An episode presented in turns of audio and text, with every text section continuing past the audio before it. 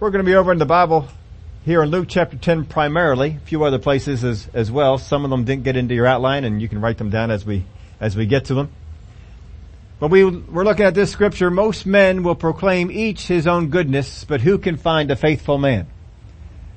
That many people think of themselves as being faithful, but God says there aren't really that many. So we need to find out what it is from God's viewpoint that causes us to seem faithful in His eyes. We're faithful in our eyes, but that won't cut it. We gotta be faithful in His. We looked at the, the servants who are given the talents. We looked at some, uh, one that was given five, one was given two, one was given one, each according to their ability. And we looked at the production that they had and the thing that was emphasized there was the faithfulness of those who were producing. Last week we looked at the two sons. Jesus gave this parable. To one the father said, go into the, into the field and work. And he said no, but then later on he went. And the other one said, I'll go, but never did go. And we saw from that that just because you do the work of God does not mean that you are faithful that you can do the work of God and not be faithful. And we have to be careful about that. To do the will of God, we have to know, or be, to be faithful in doing the will of God, we have to know what the will of God is. And we have to know what He's looking for as far as faithfulness is concerned. So we're going to spend some time here today mostly in uh, what happened, how do we become unfaithful? How do faithful people become unfaithful? What are the roadblocks to us becoming faithful? Let's get them out of the way. And we're also going to spend some time down the road to find out what is it that God looks for in faithful people. What causes God to say this one is faithful, but this one is not? We started this off here. I wanted to give you some reasons. Uh, what reasons do we give for change, changes in our faithfulness? There are times that we have noticed a difference in our faithfulness, but we have reasons for it. And the first one is results. Results are things getting better. Have you ever noticed that your faithfulness at work, your faithfulness even with the things of God, your faithfulness in different places depends on results? Is it working? Is it, is it causing a change? Is it causing a change in me? Is it, is my boss wants me to do this, but is it actually really changing anything? And if we don't see the kind of change that we think we ought to see, our faithfulness can take a hit. And we may not go after it the way that we should. So I put there the, the first thing is results. An example of this would be the prophets. How many times do we see that, that God dispatched the prophets and there was no change? Jeremiah was dispatched. How much change did Jeremiah see? He didn't see much change, did he? There are other ones as well who had gone out and who proclaimed the words of God, but they didn't see a whole lot of change. For Jeremiah in particular, we saw that it affected his faithfulness because the words of God would come to him and he wouldn't utter them out because he felt like it's not doing any good. And beside that, they just beat me up for it. Paraphrasing, but that's basically what he was getting, getting to. And that, uh, that affected him. But he said the pain of keeping it in was greater than the pain of putting it out. So he went back out to putting out the words of God and to declaring them. But sometimes results can keep us from the faithfulness that we, we ought to have. See, God's not into results. God likes to see results, but that's not the overall, overall scheme of things. His, his idea is this needs to be done. Jeremiah, you need to go and proclaim this word to these people. I know they're going to reject it. But that's fine. Let them reject it. Now when they, they stand before me, I can say, you rejected the word. That's a whole lot better for God than to say they never heard it. So, don't, don't, don't change your faithfulness because you didn't get the results you want. What kind of results was the Father going to get? What, what kind of results was he, was he saying? Now Jesus came into this world and he knew that people were going to kill him. That people were going to, to refuse the message. He knew it. He, in fact, he told his disciples, this is what's going to happen. God's not ignorant of what kind of results are going to be there. That does not mean He does not need you to do it. Here's the next one, reception. If and how others receive my efforts can affect my faithfulness. How I'm received. How what I do is received. Well, people like me. If people receive the, if, if people see God in what I'm doing over at work, do people see that I'm doing what I'm supposed to be doing? And see, that can affect how, how we do things, how people receive us. I gave a couple of examples. You can write these down if you want to. But Paul, how much reception did he have? How good was his reception all the time? And that wasn't always, always that great. I, I thought of this one too. This might, might not jump out at you, but remember John Mark? He went along with Paul and Barnabas on the first missionary journey. And as soon as things got rough, and they didn't even get as rough as they would later on, they just got a little rough and he hightailed it back home to mama. He went right back to mama's house and he stayed there. Now eventually he became useful for ministry and Paul even said he's useful again and we see that he got involved, but he hightailed it out of there because they apparently didn't receive him the way that they thought. And uh, Paul and Barnabas, they stayed with it. But John Mark, he left and he ran home. Just because people don't receive you doesn't mean you shouldn't be faithful to what God said to do. You gotta, you gotta keep that in mind. You cannot get before the Father God and use results or reception as reasons for not being faithful. Here's the third one. And I gave, I gave you four here, and I'm not saying there's only four, I'm just giving you four. Third, third one here is return. Am I getting a worthwhile return on what I am putting into this? Now it's a little bit different from results. Return is, I am seeing it as my effort. This is my effort and am I, should I take my effort and put it someplace else? Cause I don't really think I'm getting the, the return here. This isn't, uh, this isn't going quite the way, not, not just results for the kingdom. I want a return for myself.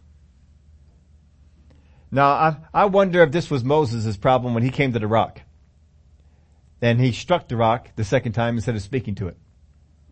Was he thinking, all this time with these people, and I'm just not seeing the results from these guys. And he was mad. And his, his words were, must we bring water from this rock? he hits it.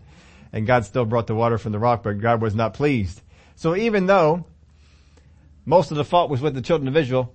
God turned to Moses and said, hey, what you doing? How about Elijah when he was up there on the mountain in the wilderness and God called to him and he says, I've been very zealous for the Lord. and in other words, I've been doing my part. I've been putting the effort in, but I am not seeing a good enough return from these people.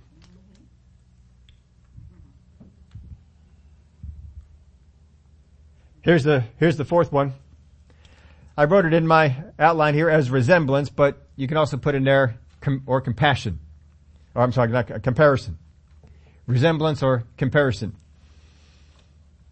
We, we look at other people. I'm just as faithful as they are. Or I'm more faithful than they are. And we begin to compare what we have been doing with what someone else has been doing. Now you'll see this a lot of times at work, especially if the word gets around that so and so is getting two dollars more an hour than you are. And then you begin to compare how faithful you, wait a minute, I'm at work every, every time on time. This person is late most of the time. How are they getting paid more when I'm the one that's here showing up? I'm the one who's covering for that person. I'm the one who's doing this for that person. Don't they, don't they see this? And we begin to compare ourselves to the people around us and my faithfulness with theirs. Well, we shouldn't do that. We shouldn't do that. Do you remember in the Word of God when Jesus was telling Peter how he would eventually die?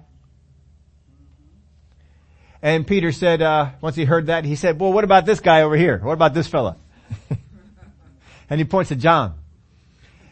And Jesus says to him, if I want him to reign until I come, what business is that of yours? See, don't get messed up with comparing your faithfulness with someone else. Because all that God is going to look at is your faithfulness compared to you. If you had five talents, what did you do with those five talents? If you only had two talents, what did you do with those two talents? He is not going to compare you with two talents with someone who had five. He's going to compare you with you. You have your ability, you have your calling, you have what God has put on you to do. You answer to Him. What has God told you to do? If everyone else is found faithless, you still stay faithful. Don't back down. Don't, don't move away from that. You see, in the end, it's all about going after what I want instead of what the master wants.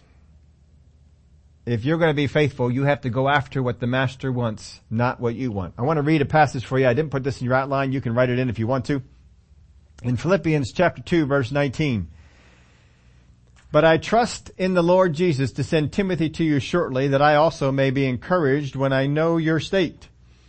For I have no one like-minded. Everyone say no one. Now if you were here when we did the Philippians series, we spent a lot more time on this. I'm just going to kind of run through it here right now. For I have no one like-minded. How many good people did Paul have around him? Just start, just start thinking about some of them. Titus. Is that a good person to have around you? Yeah.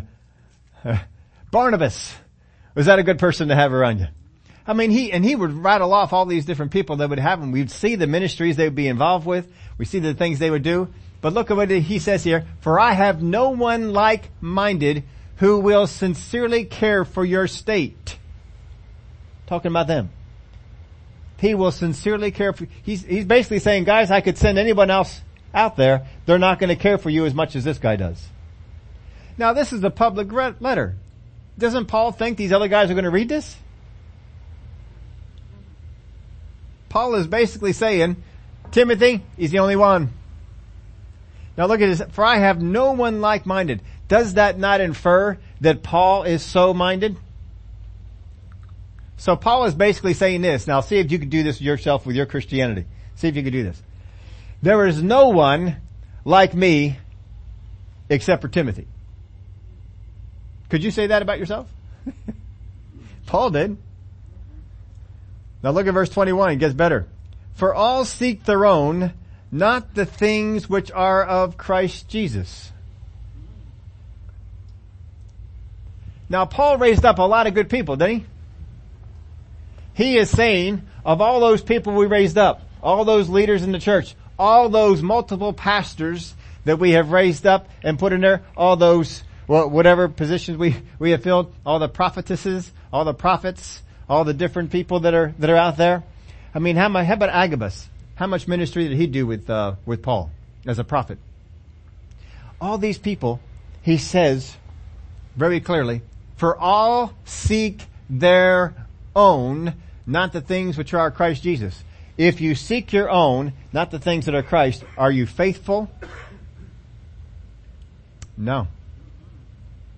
So basically Paul is telling us this, during his day of all the people that he knew, all the people he ministered with, there were only two, two faithful people in the church.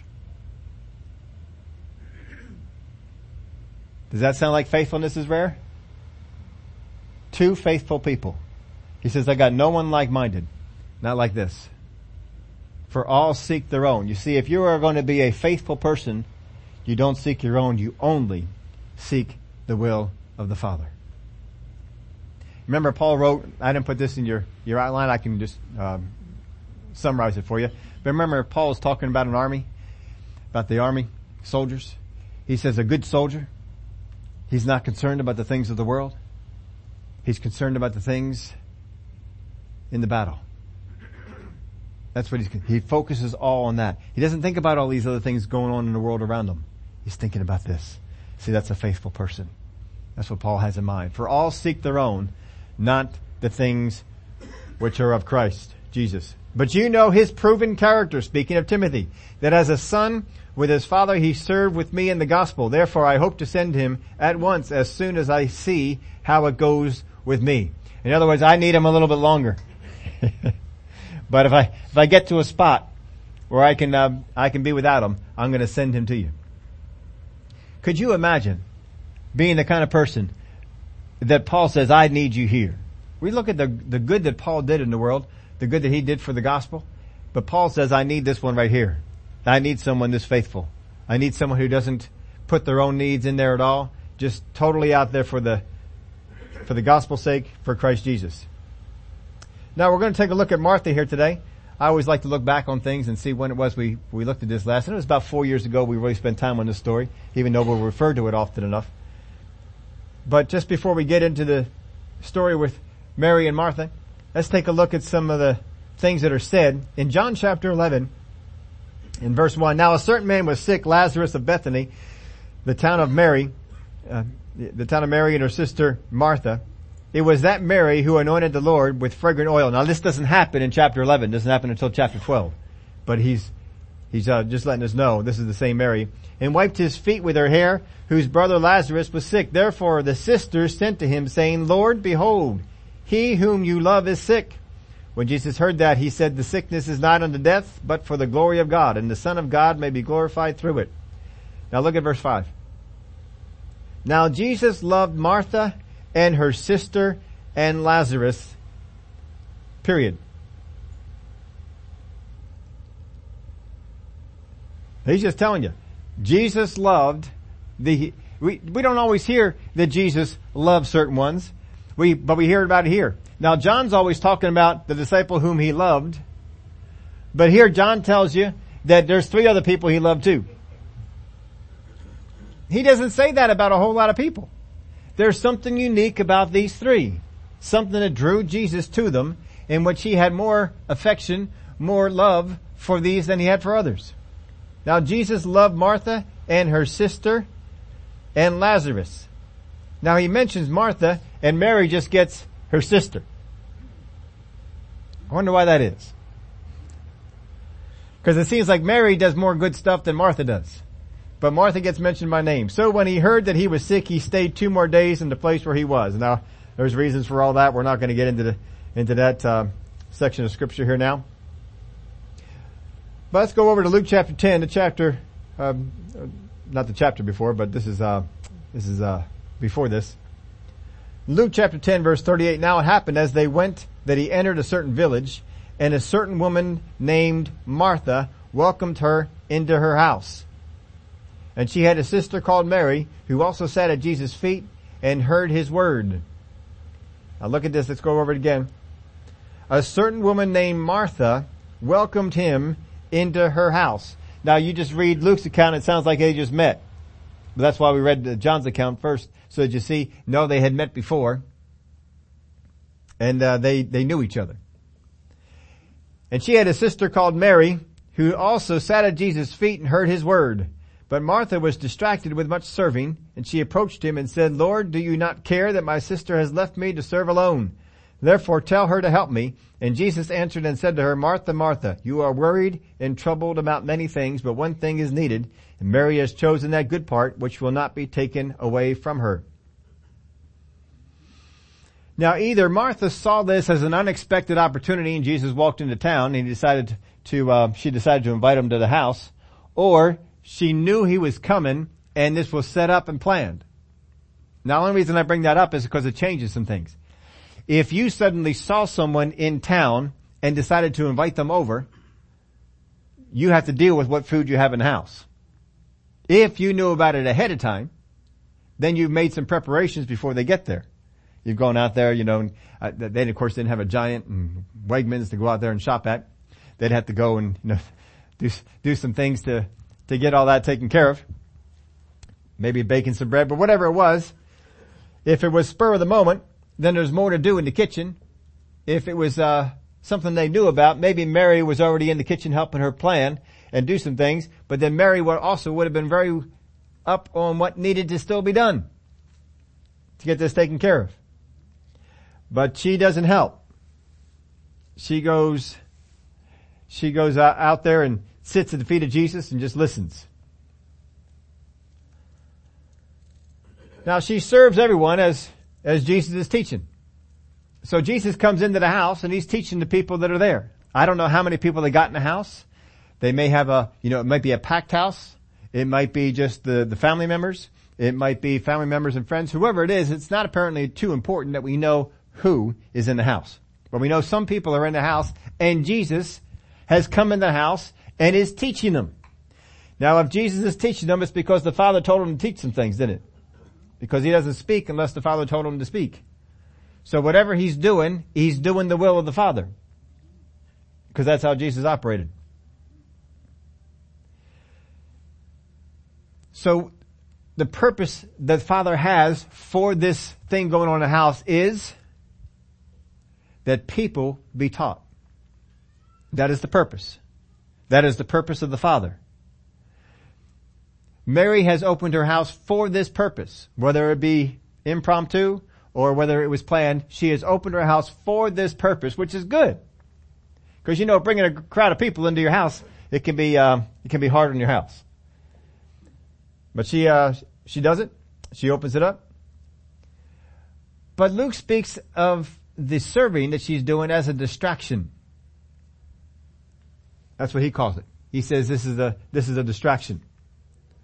Verse 40. But Martha was distracted with much serving and she approached him and said, Lord, do you not care that my sister has left me uh, to serve alone? Therefore tell her to help me. Now, what is the purpose the father has for what's going on in this house?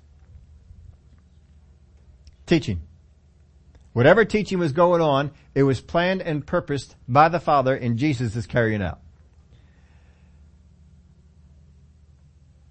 Since Jesus describes this as a distraction, and Luke describes it as a distraction,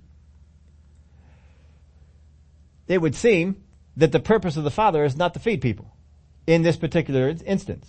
Not saying it not other times, but in this particular instance, it's not the purpose of the Father to feed the people. The purpose of the Father is to teach.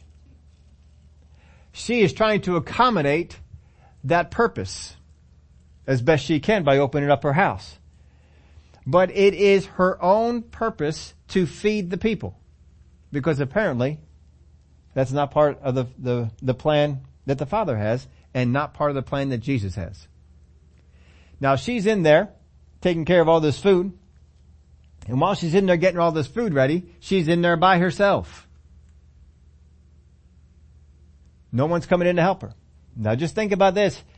How many times have you been in the kitchen getting food ready for a crowd out there and no one is helping you.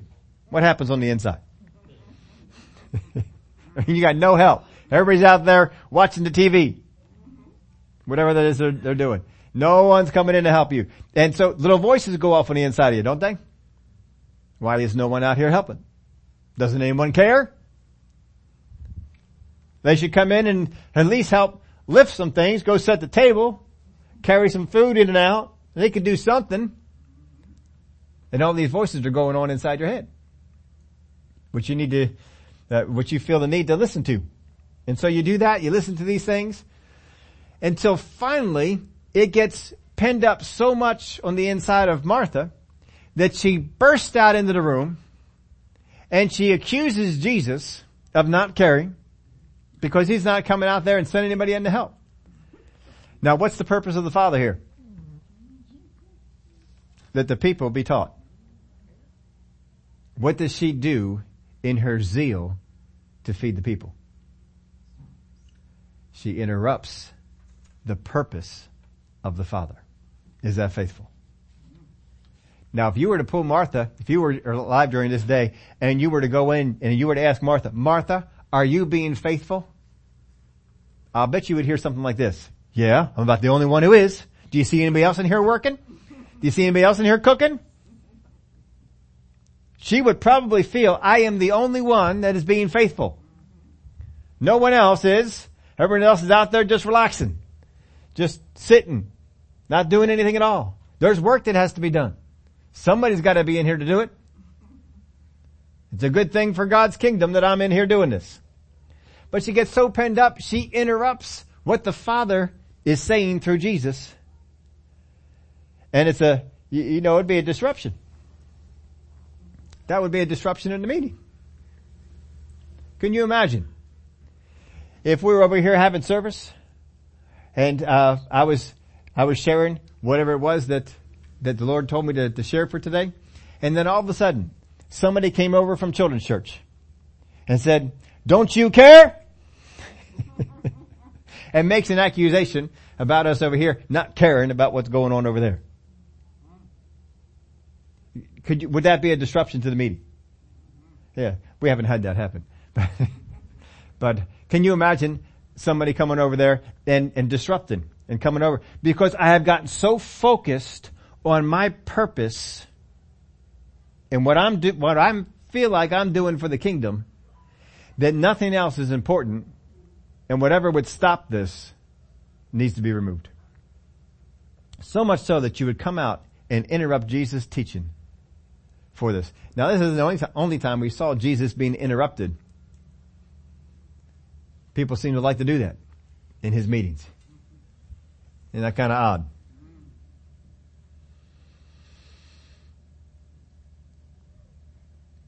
Well, we know that she's not being faithful, but she thinks she is. She's being diligent, but you see, she's got her own interest in there. You gotta be careful. It is so easy for us to get our own interests caught up into what's going on with the, with the will of the Father. And I begin to think that my interests are the Father's. But I've never asked him about it. We should have asked Jesus, Jesus, would you like us to feed the people? And Jesus may say, that's not necessary right now. We've already seen that Jesus can feed people with just a couple of things. If he was concerned that way. But she is taking this on herself. Now see, it's not necessarily wrong to take things on yourself and to do things for the kingdom of God. That's that, that's not the wrong part. The wrong part is when we we we um, take our will for this thing and escalate it over the will of the Father. Because the will of the Father for this meeting is that the people be taught. Look at the words that Jesus said in verse, uh, I think it's 41. And Jesus answered and said to her, Martha, Martha, you are worried and troubled about many things, but one thing is needed, and Mary has chosen that good part, which will not be taken away from her. So he's saying, look, you got two choices right here. One choice was to be in the kitchen busied about with all the, all the work of feeding people. The other was here, sitting and listening to the word. I just want to let you know, Mary chose the good one. I didn't, I'm not going to chase her out of here. She chose the good one which is basically saying Martha chose the bad one or the not so good one. That's basically what he's saying, isn't it? You didn't choose the good part, she did. But notice this too. Jesus knows what she's doing. We've talked about this when we've gone over this story before. If you are someone who's in the kitchen by yourself and you are expecting a sister or a relative that is sitting out in the other room to come out and help you, what are some of the ways that you send clues? One would be extra loud clanging of the pans, right? You ever heard that one? We got the pans clanging just a little bit extra loud. In other words, we're, we're putting a little call out there. Yo! I am here all by myself. And if they're not hearing that, you know, then we start, uh, doing some other things. Maybe we bring in some of the food in there and we just kind of drop it on the table. And we glare at, the, at the person. And if they're not getting that message, we go back in and we start saying all sorts of stuff. And then we come out of the room and we start making accusations like, like Martha did. But here's the thing. The will of the Father is that Jesus be teaching the people. And apparently, Martha was supposed to be in that group. According to Jesus. Martha was supposed to be in that group. She's not. But Jesus doesn't go and get her. He doesn't say, hold on a minute, we don't have everybody here. Let me go and get Martha. He lets Martha go out there and put all this food together, even though inside he's saying, we don't need that today. That's not the purpose here. He doesn't do any of that. Don't think that God is going to come after you because you're out there and you've escalated your will over his. He's going to sit in there and do what he's supposed to be doing. Hopefully you get the message. But who, who comes in and accuses Jesus of not caring? Who does that with Mar- with Martha? Who is that little voice on the inside that accuses Jesus of not caring? That would be the accuser of the brethren, wouldn't it? See, this is what the enemy likes to do. He likes to come in and accuse the brethren to you. He will tell you things, so and so is not, so and so shouldn't be, so and so. And this is what she's doing. So she is in here, opening up her home for the sake of the gospel, serving food, preparing food for the people so they can hear the gospel, and all the while listening to the enemy. Until she heard so much from the enemy, and it got her so riled up that she comes bursting into the room and interrupts what Jesus is teaching. Now we know God's not behind that. Who's behind that? So someone who considers themselves to be faithful has been used by the enemy to pull people from the things of God. But if you ask Mar- Martha, how many of you want to bet? I'm faithful. I'm faithful. But she's seeking her own there, isn't she? She's got her own thing that she's going to do. And it's okay. I mean, if you get a thing that you want to, I want to feed the people that are coming on out here. That's fine, but don't elevate it over the things of God. In fact, sometimes you ought to just go back there and just say, Jesus, I was planning on getting some food together for everyone. And I'm going to leave the door open so I can hear what you're, is that okay with you? And if Jesus says, Martha, no, you really need to just, just leave, leave the food go right now and come on in here and sit. Well, see, she would have asked the Father, would have asked Jesus, what is the will? Once you find out the will, then we go out there and we do it. But the accuser of the brethren comes in and he tries to sow seeds. He accuses, he accuses, he accuses until we start picking them up. And then we start adding our own accusations in there to where I get mad at them. And they haven't even done anything yet. Mary is doing what God wants her to do. And Martha, who is serving God, thinks she's serving God is getting mad at the one who's doing what God wants her to do. Can you see how that's all messed up?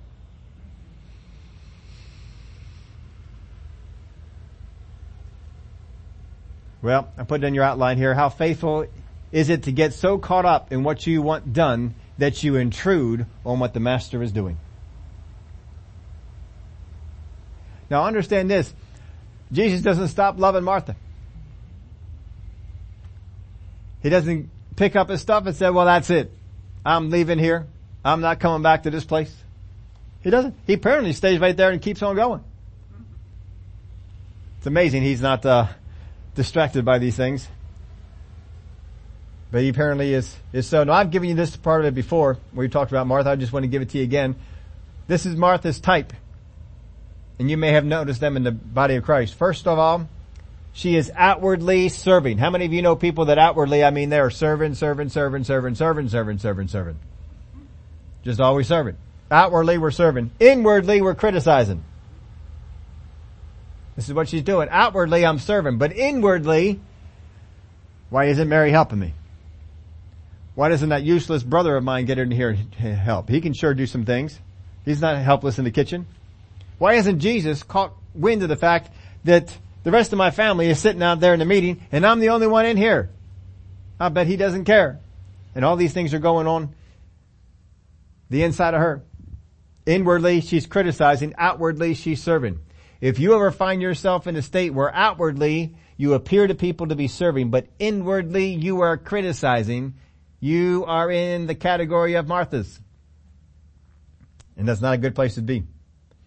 Because once we get to the place where we are outwardly serving, inwardly criticizing, we'll eventually get to the place where we are boldly accusing. Lord, do you not care? Can you imagine going up to Jesus? Now she believes that Jesus Christ is, is the, is the Messiah. If we went on and read the rest of those verses in scripture in John chapter 11, when Martha comes out and she greets Jesus, if you only had been here, my brother would not have died. And he starts talking about he will rise again. And she says, I know in the resurrection. We have all that conversation. And she states, I believe that you are the Christ. She states it. Can you imagine walking up to the one that you believe is the Christ, the Son of God, and saying to him, do you not care and interrupting what he is teaching. You see, we gotta get this under, understood. The enemy can get in as the accuser of the brethren and begin to accuse other people to us so that we get so agitated and so stirred up. Not only can we openly confront other Christians, but we could openly confront the Son of God. That's how strong can get worked up. And Martha's not the only one. Don't you remember when Peter did it? And we saw others in the Bible as, as well. Not people as, as, close. Those were two of the closest ones who, who did it. Other ones were, were more distant. But they did it as well.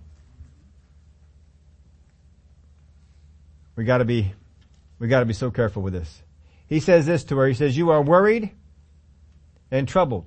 Worried, she has a, it's to have a distracting care. She's worried about something. There's something that has got her worried and concerned not only that, they're not just distracting cares, but he goes on and says troubled. They don't just distract you, they trouble you.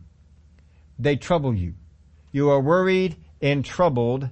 And then he says about many things. Many things. So it must have been more than what was just going on here. There were many things that were distractions that caused her to worry. It caused her to be troubled we gotta be careful how much trouble we let other people bring into our lives. Because the reason they, they do is because we become worried and troubled. You know what? If people rise up against the things you are doing for God and you stay faithful to Him, those people will be exposed. And it will come out what it is that they did. And lies will be, be shown, other things that they did. Just let God do it. Don't get yourself dirty. Just keep on going on. Be faithful to what God said to do.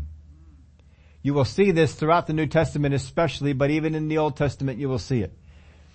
That people were given a command, an assignment from God, and all over people are raised up to try and discourage them from it. Basically folks, we're looking at a training ground. You need to get trained to not get discouraged, to not be unfaithful, but to stay faithful to what God said, regardless of what people do. It doesn't mean you just take whatever it is that people want to throw at you, because Jesus didn't do it. When they came after him, he just, he addressed them right there. Learn how to address them right there and, and listen to the things of God. If you seek after your own, then you're going to have words that are angry words and they're just going to be there to put them down. But see, Jesus didn't just go in there to put them down. He brought them to a place where they could make a decision to change or they would expose who they were. He'll help you do the same thing. Don't fret about it. He said one thing is needed. One thing. That's what we need to go after. Now see, once we're born again, there's still a void in us. There's still a place in us to be filled up. There, there's a void. Martha filled it up with all kinds of activities. All kinds of things that she did. Salvation was just added to her list of activities. But faithfulness fills our life with what the Master wants. That's what faithfulness is. Faithfulness fills our life with what the Master wants. I have what the Master has told me to do. You can pick up other secondary things to do as well. God will not stop you from doing that. But if you pick up anything secondary, as Martha did here with feeding the crowd, it can never take the place of what God wants to do. Can never do that. We gotta make sure that we stay focused on what God wants to do. Most people want what they want. Most people want what they want. And they think that what I want is what God wants. That's not necessarily true. We gotta be careful. Martha loved Jesus. She loved him. Jesus loved her back. there was a special relationship between him and this family. She loved him. There was a very, a, a great affection for each other. It doesn't stop this from, from happening. Now there's some warning signs that you might be a Martha. Can you just sit and hear the Word of God? If you cannot just sit and hear the Word of God, like Mary did, you might be a Martha. If you get mad at other people who do just sit and listen to the Word of God, you might be a Martha. I make excuses for my need to always work for Jesus. You might be a Martha if you, if you do that. I find it hard to just worship, pray, or fellowship with Him without bury, busying myself with something, with something else. Whatever it is that we do, can we do it? Well, let me I'll put it to you this way. If, uh, say that you were on a worship team, can you worship God sitting in the chairs? Or can you only worship God on the stage? You see, sometimes that happens. I'm not saying it happens with any of our folks here. Uh, there have been times I've had to sit in the in the uh, audience and they worship just fine.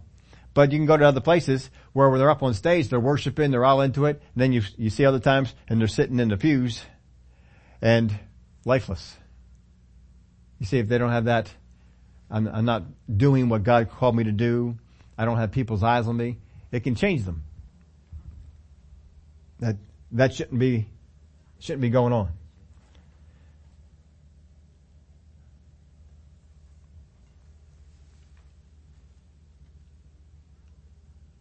in Mary, one main, there's one main change.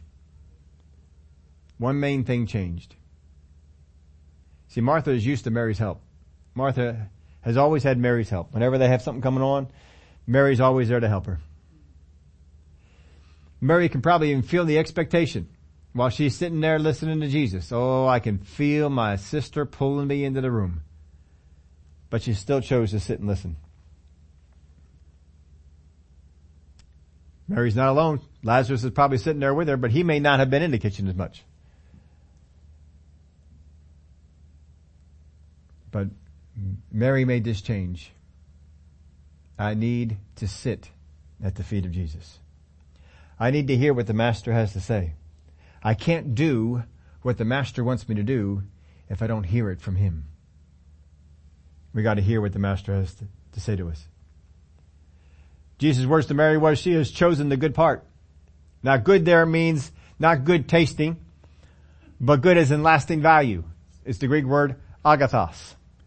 Good as in having lasting value. She's chosen that good part. I want to read to you from John chapter 12. This is that account that was referred to. Then six days before the Passover, Jesus came to Bethany where Lazarus was who had been dead whom he had raised from the dead. There they made him a supper. And Martha served, but Lazarus was one of those who sat at the table with him. Then Mary took a pound of very costly oil of spikenard, anointed the feet of Jesus, and wiped his feet with her hair. And the house was filled with the fragrance of the oil. Then one of his disciples, Judas Iscariot, Simon's son who would betray him, said, Why was this fragrant oil not sold for 300 denarii and given to the poor? Then he said, not that he cared for the poor, but because he was a thief and had the money box and used to take what was put in it. And Jesus said, let her alone. She has kept this for the day of my burial. For the poor you have with you always, but me you do not have always. Now a great many of the Jews knew that he was there and they came not for Jesus' sake only, but that they might also see Lazarus, whom he had raised from the dead. But the chief priest plotted to put Lazarus to death also because on account of him many of the Jews went away and believed in Jesus. Now notice this. What is Martha doing? Martha is still serving food. But look what happens here, and this, this is right before Jesus goes to the cross. It's uh, right, what happens after this is the triumphal entry. We got a week, and then it's the cross. So we are real close to the end here. We've already had all the other incidents come up, come up. She is still serving. But notice there's no rebuke to Mary. for wasting all that money on the perfume. She doesn't do that. She doesn't get upset that no one else is out there helping her. Because Lazarus is still seated there. Mary is over there washing Jesus' feet. She apparently is the only one who's doing this. But maybe, I don't know if she did or not, maybe she got a hold of Jesus and says, Jesus, do you want me to, to get some food ready? And maybe Jesus said, you know Martha, that'd be great if you could. That would be wonderful. Seems like something changed because she did, she sure didn't go on this the way she did before. But she's still out there. The Word of God still tells us that she served. She served the, the food. She took care of people here. Now back in our story, to Martha, everything is someone else's fault. Do you ever notice some people like that? No matter what happens in their life, everything is someone else's fault. I didn't do it. Someone else did. If they wouldn't have, if this wouldn't have been, just constantly, this is the way that they, they live. It's gotta be a tough way to live. Everything is someone else's fault. Don't be living like that. Get out of that. That's never godly. Before in our story, she's mad at Jesus for not caring. She's mad at Mary for not helping. Probably mad at other people too for doing something or not doing anything or whatever it might be. You know, we don't know all the things that happen. Maybe she's coming out and she's bringing us some food, and maybe one of the guys who was in there just uh, listening to Jesus turns to her and said, "Could you get, could you get me a cup of water?" I mean, when you feel like you're overworked and no one else cares and no one else is doing anything, that can get you mad. That may have gotten her mad too. We don't know all what what happened, but for Mary, everything is someone else's fault. What happened in the house is a crisis for Martha but a joy for Mary. I want you to know that the same things that happen in your life at times can be a crisis, but God may have intended them to be a joy. This whole thing that had gone on with Jesus in the house and teaching, it was intended to be a joy for everyone involved. But for certain ones, like Martha, it was a crisis. God has intended a lot of things to go on in our lives, and for some of them, we see them as a crisis instead of the joy that can be there. Well, you don't know what happened. Yeah, I don't know what the accuser of the brethren has done on the inside of you to turn this around like he did with Martha. But it will take you out of a place of being faithful. And according to the word of God, the group of people in the kingdom to come, the group that is rewarded is the group that is faithful. The group that is faithful are the ones that are rewarded. How many y'all want to get rewarded when you get to heaven? I sure want to. I mean, if you're going to serve God down here, you may as well get rewarded for it. He wants to reward you for it. He's looking forward to it. So we gotta be faithful. Don't let these things pull you out. The enemy wants to pull you out from being faithful, and one of the things he will do is he will accuse people to you. Just as he did with Martha. So what happens in the house is a crisis for Martha. Oh, but it's a joy for Mary. Now it could have been more of a joy for Mary if Martha hadn't been raising such a, such a fuss. You ever had people take away some of the joy? Could have been a little bit more of a joy. But what brings frustration for Martha? It brought faith for Mary. I want to read this scripture to you in 2 Corinthians chapter 4 verse 7. You can write this scripture down. I don't think it's in, it might be in your outline, I'm sure. But we have this treasure in earthen vessels, that the excellence and the power may be of God and not of us. The power, folks, it's, it is of God. It's not of you. Don't feel like you gotta generate the power. The power comes from God. We are hard pressed on every side, yet not crushed. We are perplexed, but not in despair. Persecuted, but not forsaken. Struck down, but not destroyed. See, we are, when it says we are perplexed, but not in despair, it means we're, we might be confused, but never not knowing what to do. When it says struck down but not destroyed, it means we may be knocked down, but we don't stay down. We get back up again. There's the enemy wants to try and knock you down. His purpose is to get you to stay down. God says, no, get back up again. Come on. Let's keep on going. He's, he is going to try and get you to a place where your faithfulness will be challenged. And you will become faithful to yourself and not faithful to God. Learn in the midst of all this that Corinthians describes here, learn how to stay faithful to what God has said to do. What has God told you to do? Then you do it with everything you got. If you find a secondary thing to pick up, that's fine. But don't let it become elevated to the thing that God told you to do. Stay with that thing. I put this in your outline for you. Don't get hung up on people's inadequacies. The accuser of the brethren is always going to show you where people are inadequate, what people are doing, how people are not quite measuring up. I've had people that have accused me on numerous times. Um, I've had parents accuse me because of, of the way that I dealt with their kids. You don't see the problems in that one. Well, I might see the problems, but you see, it's not my job to go around pointing at the problems. My, my role is to bring them into a place where they're, they're useful, where they're faithful for the Father. So that's our, that's our role. That's what we need to do. Jesus didn't go running in the kitchen, yell at Martha, get in here. Why are you in here making all this fuss, all this racket?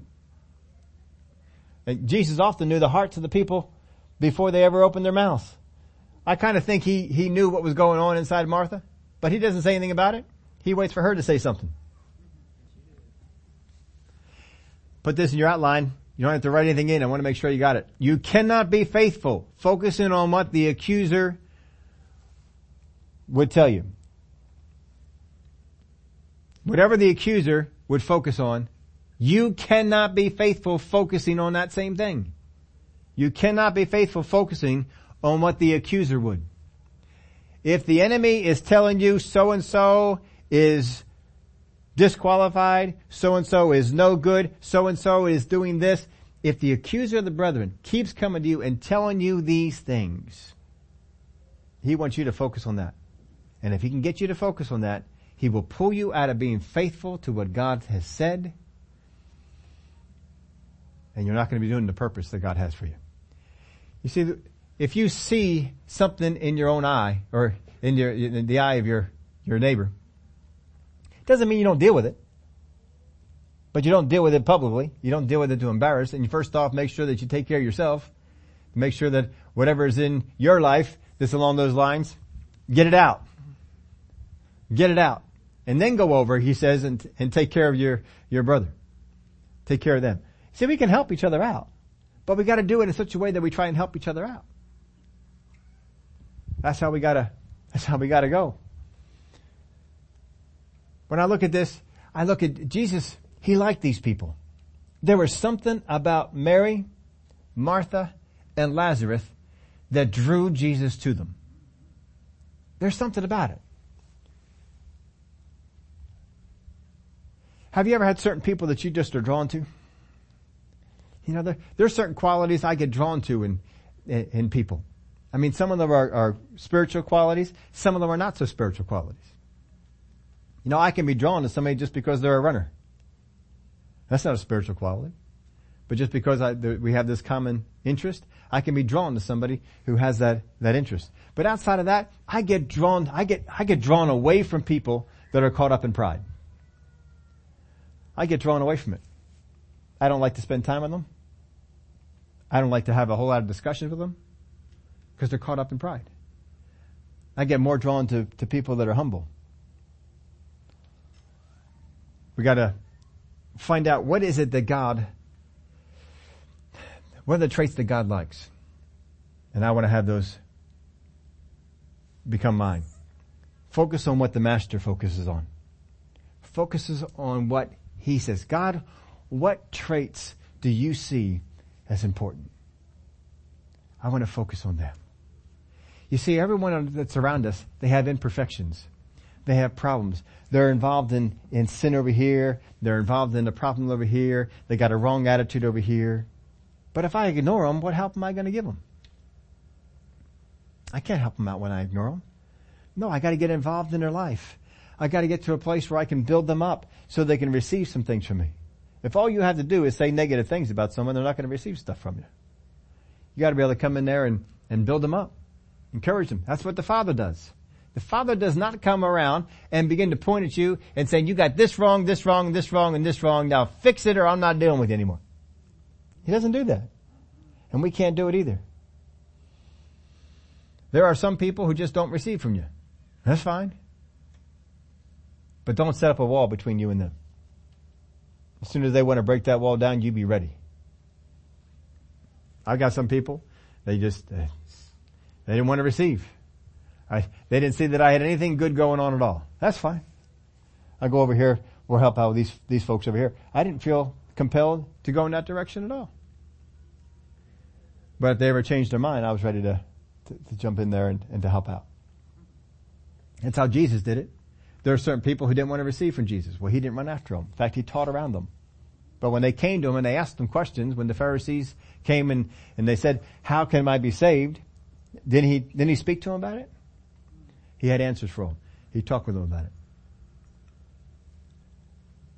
Be faithful to what God says to do. Understand the excuses that we use that causes us to be less faithful. And keep, keep them out. Because all that matters is how faithful are you to what God said to do. That's all that matters. Be faithful to what God says to do. The enemy is going to try and get you to focus on results.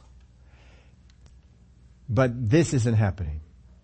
He's going to try and get you to focus on some of these other things. But don't let him do it. Father God, what did you tell me to do? All right. If that's what you told me to do. That's what I'm going to do. And I'm going to give it everything that I got. I'm going to put everything I have into it. And I won't let the enemy discourage me. I won't let the enemy put accusations about other people in on me. I'm not going to do it. I'm not going to give thought to those things. I'm going to refuse those things from coming in. Then do it. Because God is not going to accuse the brethren to you, but sure will be, sure will be, we'll find the, the enemy doing it. He's going to try and accuse the brethren to you, and it will affect your faithfulness, just like it did for Martha. She was not faithful to the cause of God.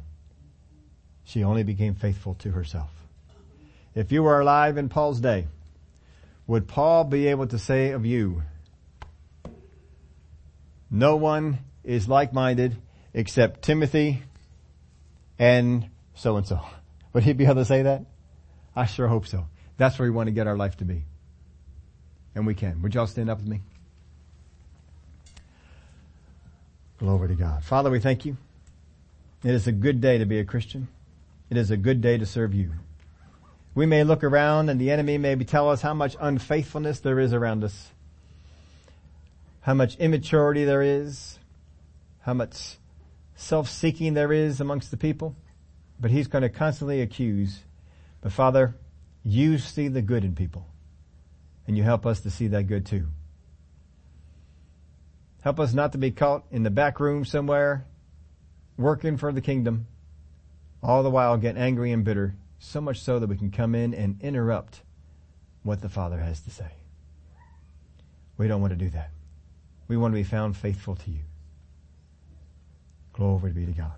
With every head bowed, no one looking around. If you're here today and saying, boy, I thought I was a lot more faithful. I think my faithfulness can get some work. I think there's times that I have sought after my own and not completely after the things of God. That's you today. I want to pray for you right where you're sitting. That God would open up your eyes to see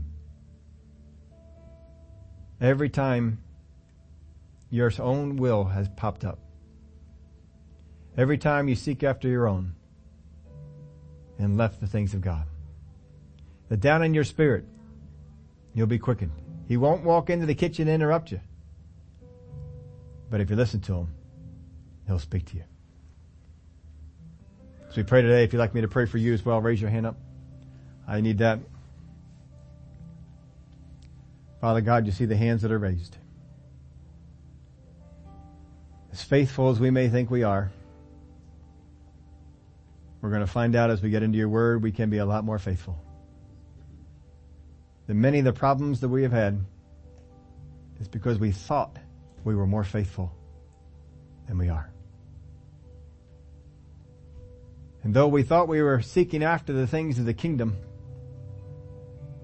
we actually were seeking after things that we wanted, things that we desired. Father, I pray this week, each person here raised their hand, that you speak to them down in your spirit, down in the Holy Spirit that's down on the inside of them, communicating with their spirit, and you tell them, that's you. That's not the will of the Father. Father, I thank you that you speak to us. And every time that we hear that we have elevated something above the will of the Father, our humility will allow us to drop it completely. But pride will get us to hang on. Help us to go in the way of humility. I thank you for it. In the name of Jesus we pray. Amen. Before Victor comes up, Saturday we're going to have the, the ladies breakfast here.